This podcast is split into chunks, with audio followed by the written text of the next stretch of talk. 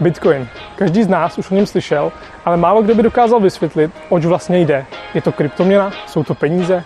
Je Bitcoin jen hračkou pro ajťáky nebo snad největším vynálezem 21. století?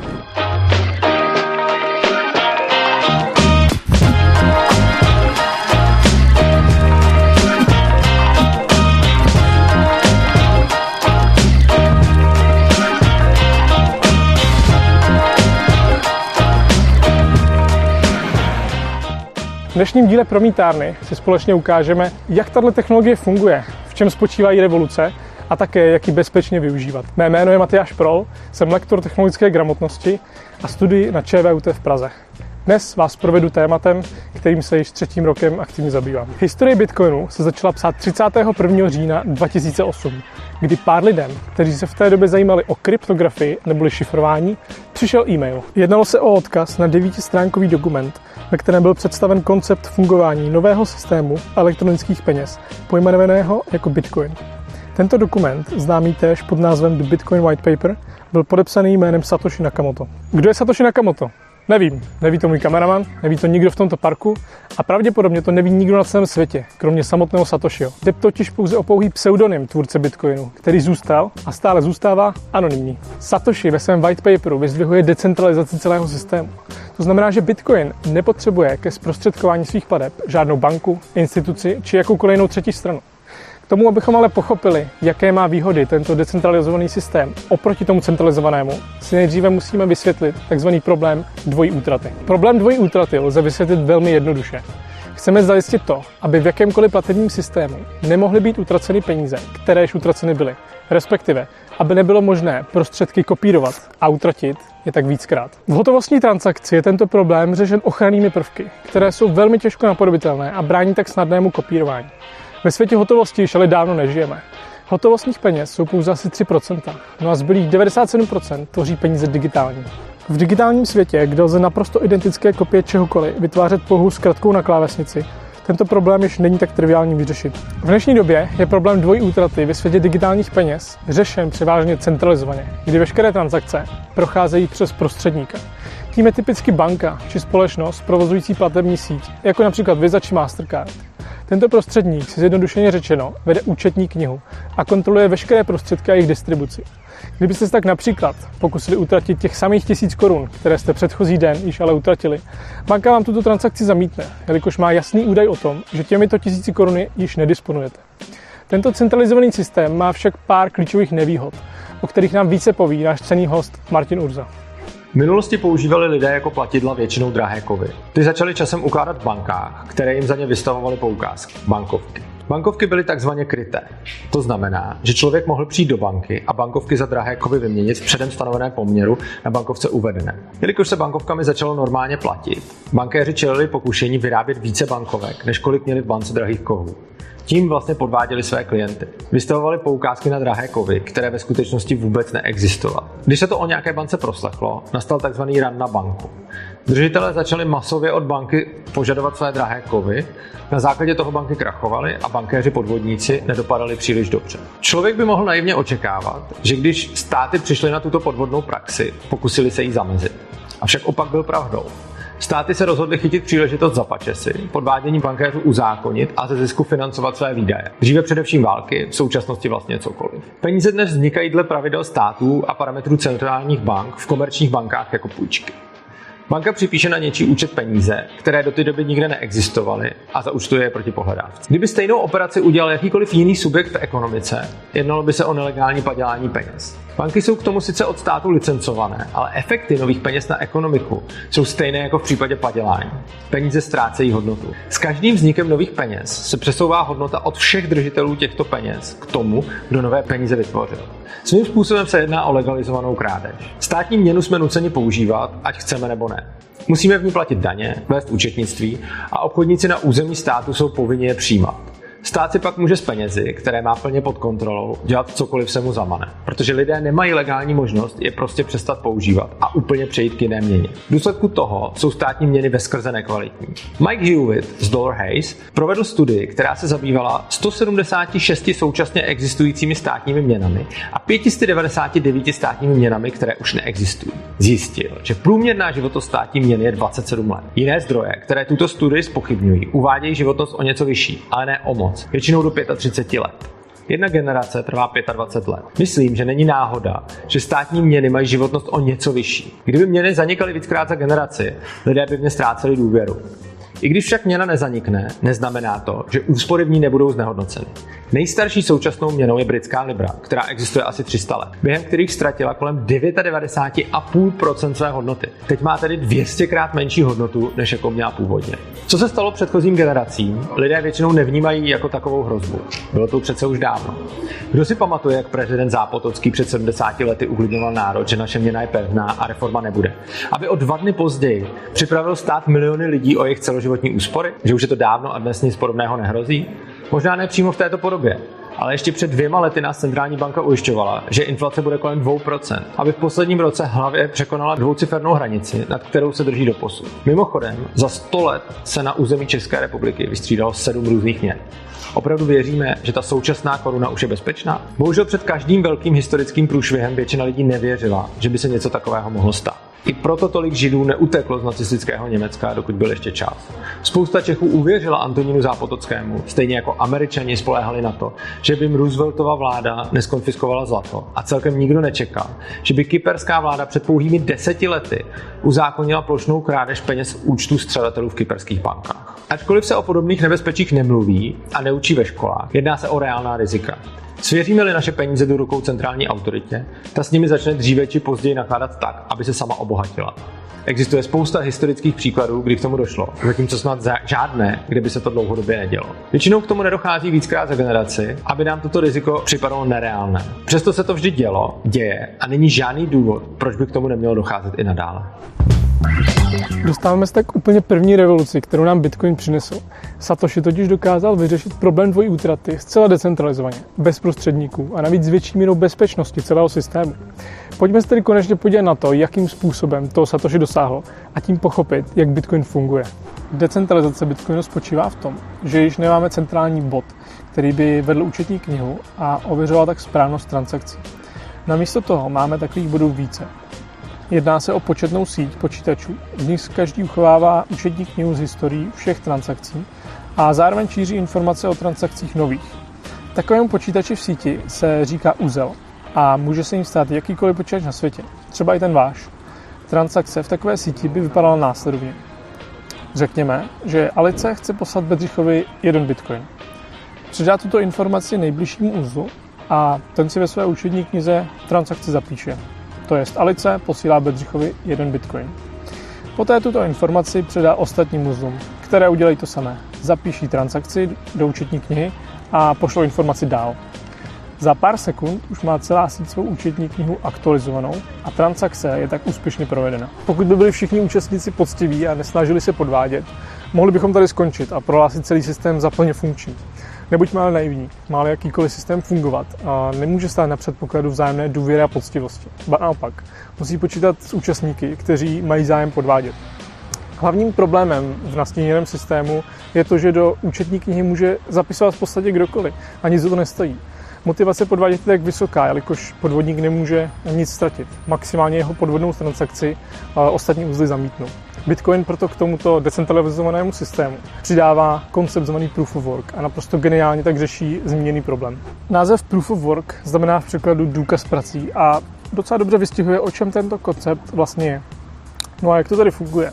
Pojďme se na to podívat. Nechceme, aby transakce do účetní knihy mohl zapisovat každý. Namísto toho se každých 10 minut vybere pouze jeden účastník, který dostane právě právo transakce do účetní knihy zapsat. No a na základě čeho tohoto zapisovatele vybereme? Uspořádáme soutěž. Pointu této soutěže si pojďme vysvětlit na příkladu s hracími kostkami. Představme si, že máme čtyři soutěžící. Každý z nich má 12 stěnou kostku a cílem soutěže je hodit číslo z povoleného rozmezí, například 1 až 3. soutěžící, jemu se to povede jako prvnímu, získá tři výherní ceny. Právo zapsat transakce do distribuované účetní knihy, za druhé nové bitcoiny, no a za třetí transakční poplatky všech transakcí, které zapsal. V Bitcoinu to funguje velmi podobně.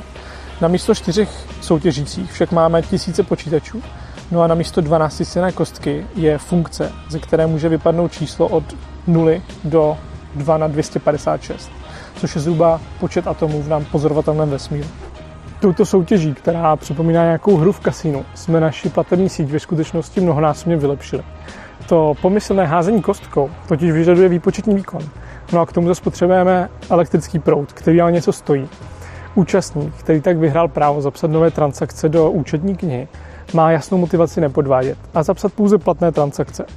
Kdyby se totiž podvádět snažil, tak mu jeho podvodné transakce ostatní úzly jednoduše zamítnou a on tak spálil drahou elektřinu úplně zbytečně.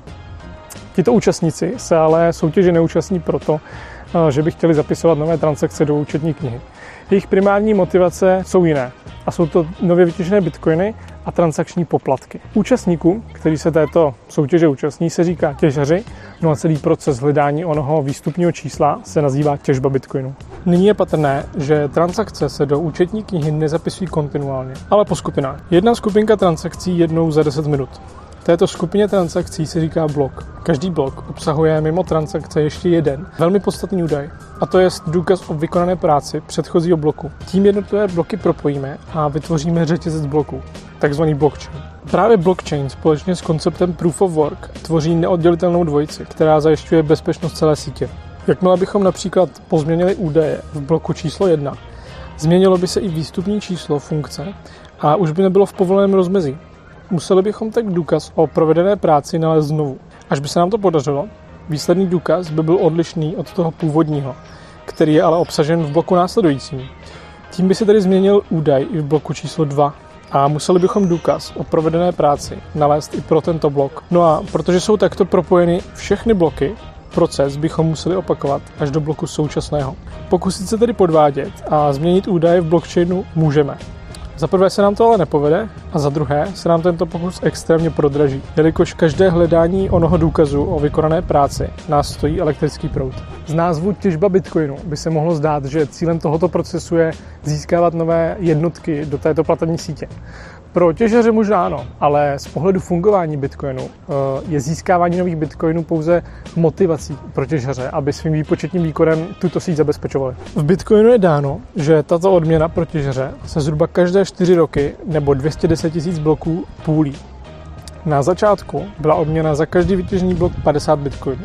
V roce 2012 se snížila na 25 bitcoinů, v roce 2016 na 12,5, no a nyní dostanou těžeři za každý blok 6,25 bitcoinů.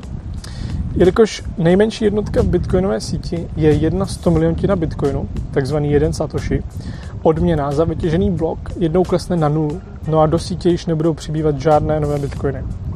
Tato situace nastane okolo roku 2140 a bitcoinů od té doby bude konstantní počet, a to je z 21 milionů. Jak budou těžeři po roce 2140 motivování síť zabezpečovat? Nezapomeňme, že mimo nové bitcoiny dostanou těžeři za vytěžení bloků také transakční poplatky. Ty tvoří v současné době jen malou část celkové odměny. Avšak, jak do budoucna bude uživatelů sítě přibývat, bude odměna z transakčních poplatků pro těžaře růst a kompenzovat tak snižující se odměnu z nově vytěžených bitcoinů. Satoshi chtěl vytvořit digitální, decentralizované a plně funkční peníze. Důsledkem takto navěžené sítě, jako je Bitcoin, jsou tedy především její peněžní vlastnosti. Pojďme se tedy na dvě z nich podívat. Začněme vzácností.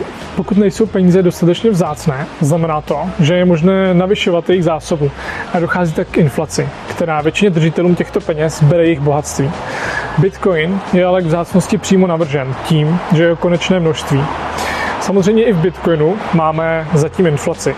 K roku 2023 tvoří roční inflace Bitcoinu zhruba nějaké 1,7%. A tuto inflaci, jak již víme, tvoří nové vytěžené Bitcoiny, které budou až do roku 2140 sloužit pro těžaře jako motivace tuto síť zabezpečovat. Tím, že se ale každé čtyři roky odměna těžařů sníží na polovinu, se na polovinu sníží i roční inflace. No a po roce 2140 bude tedy Bitcoin bezinflačními penězi. Důležité je, že tato inflace je jasně daná a nikdo ji nemůže zrychlit ani zpomalit. Jako druhou peněžní vlastnost zmíníme převoditelnost. Tato vlastnost nám říká, jak snadné či nákladné je provádět transakce. Například zlato nemá převoditelnost vůbec ideální. Náklady na fyzický přenos zlata jsou totiž dosti vysoké a rostou jednak s hodnotou transakce, kdy roste transportovaná váha, tak se vzdáleností přenosu.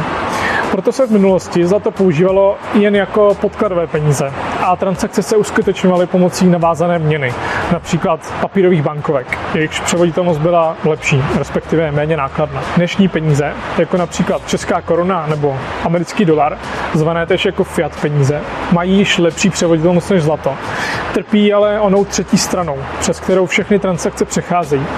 Tato třetí strana podléhá zákonům a politickým programům v dané zemi a má moc transakce cenzurovat. Stačí si tedy představit stát, ve kterém jsou svobody člověka omezovány více než v České republice, no a problém s převoditelností současných peněz nám vyvstane na povrch. Pro konkrétní příklad ale nemusíme chodit do totalitních režimů.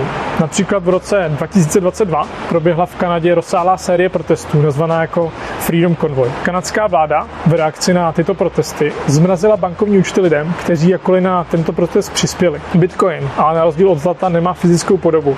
No a na rozdíl od fiat peněz, za ním nestojí žádná třetí strana. Je tak převoditelný po celém světě s minimálními náklady, bez rizika cenzury a od odesílatele přímo k příjemci. Dnes, v roce 2023, je již velmi jednoduché Bitcoin nakoupit. A existuje řada způsobů, jak to udělat. Důležité je zmínit, že Bitcoin se rozhodně nemusí kupovat celý. Dříve v tomto videu jsme již zmínili, že jeden Bitcoin je dělitelný až na 100 milionů menších částí a k jeho nákupu tak nepotřebujeme stovky tisíc korun, ale třeba jen 100 korun na koupi jeho malého zlomku. Pojďme si nyní ukázat nějaké způsoby nákupu a rozebrat jejich případné výhody a nevýhody. Pokud máte v rodině či mezi přáteli někoho, kdo se bitcoinem zabývá, mohl by to být ten úplně nejlepší způsob nákupu vašeho prvního bitcoinu. Způsob je to rozhodně nejjednodušší. Prostě dáte svému známému peníze na ruku, no a on vám pošle ekvivalent v bitcoinu.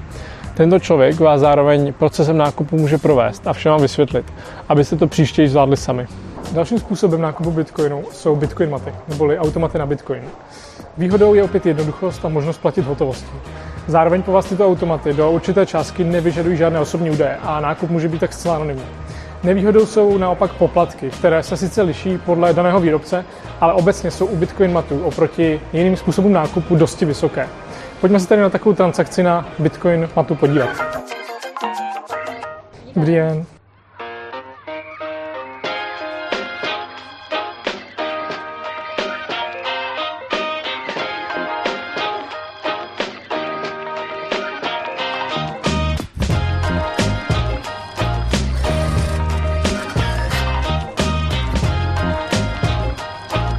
Teď si překontrolujeme adresu, aspoň třeba začátek a konec, zakoupit.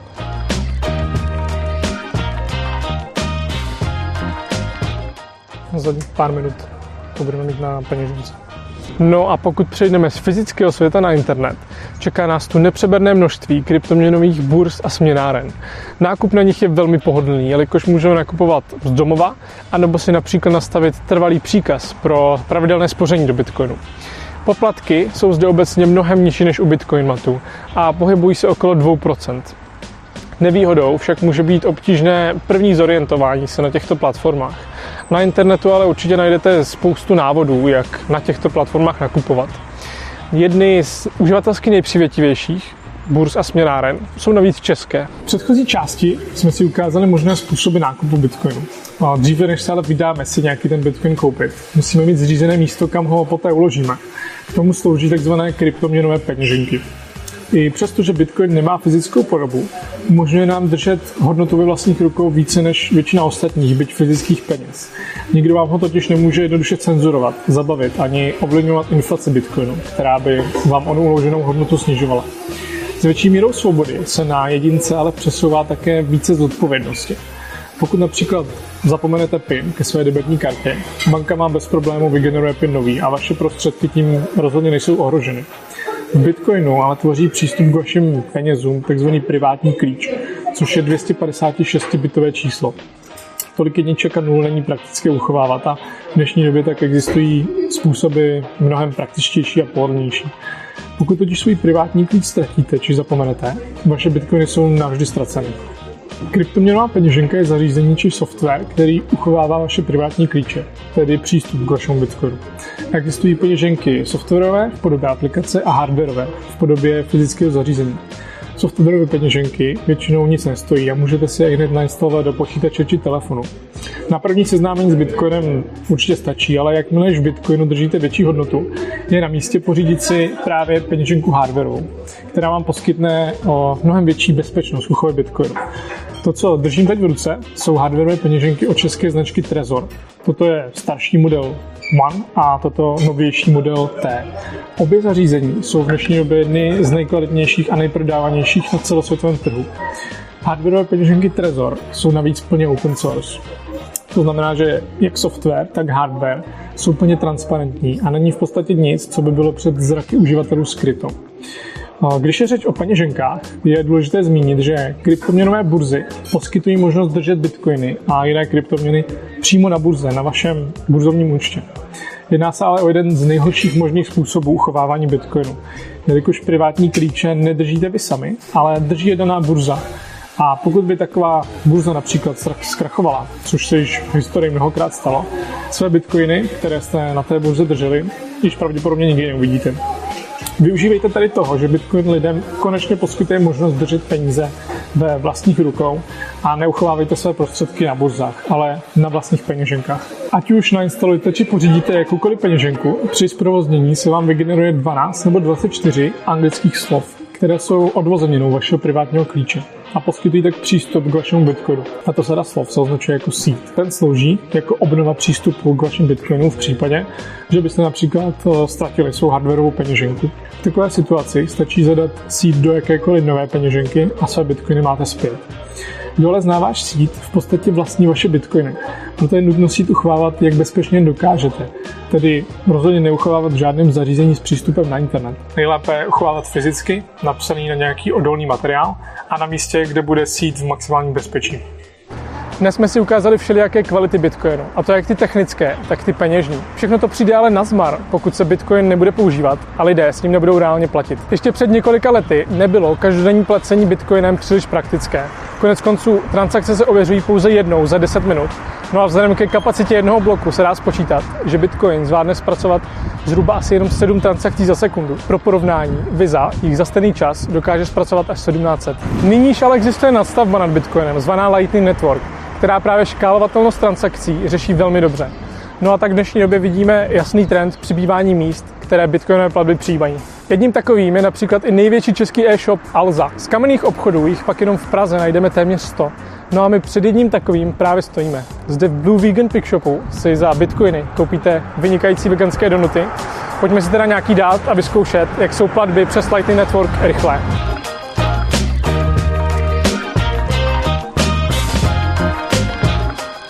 Dobrý den.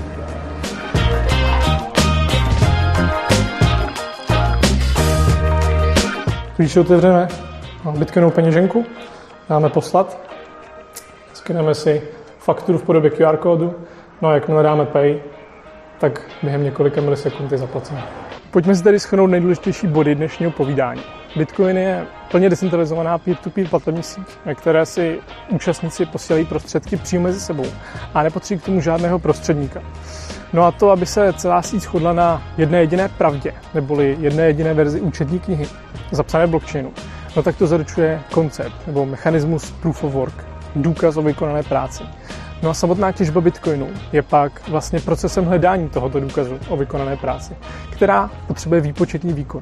Těžba je tak jakýmsi můstkem mezi tím světem virtuálním a reálným, jelikož zabezpečuje celou síť něčím, co je v reálném světě velmi hodnotné a má nespochybnitelnou hodnotu, to je energií. Z té ekonomické stránky má pak Bitcoin jasný potenciál k tomu stát se velmi kvalitními penězi. A už v dnešní době poskytuje jeho držitelům lepší uchování hodnoty, lepší převoditelnost nebo třeba větší míru svobody než kterékoliv jiné peníze na světě. Dnes jsme se to dozvěděli opravdu spoustu. A pokud máte pocit, že alespoň trochu začínáte tušit, co to ten Bitcoin vlastně je, bylo toto video úspěšné. Bitcoin je téma velmi komplexní a vysvětlit to podrobně v celé jeho šíři by vydal na pořádně tlustou knihu. Pokud vás však Bitcoin zaujal, investujte do něj ze začátku, především svůj čas. a připojte se tak malému procentu lidí, kteří tento vynález opravdu chápou. Zdrojů informací ohledně Bitcoinu je spousty, ať už literatury nebo videí. Některé z nich najdete u nás v promítárně pod videem.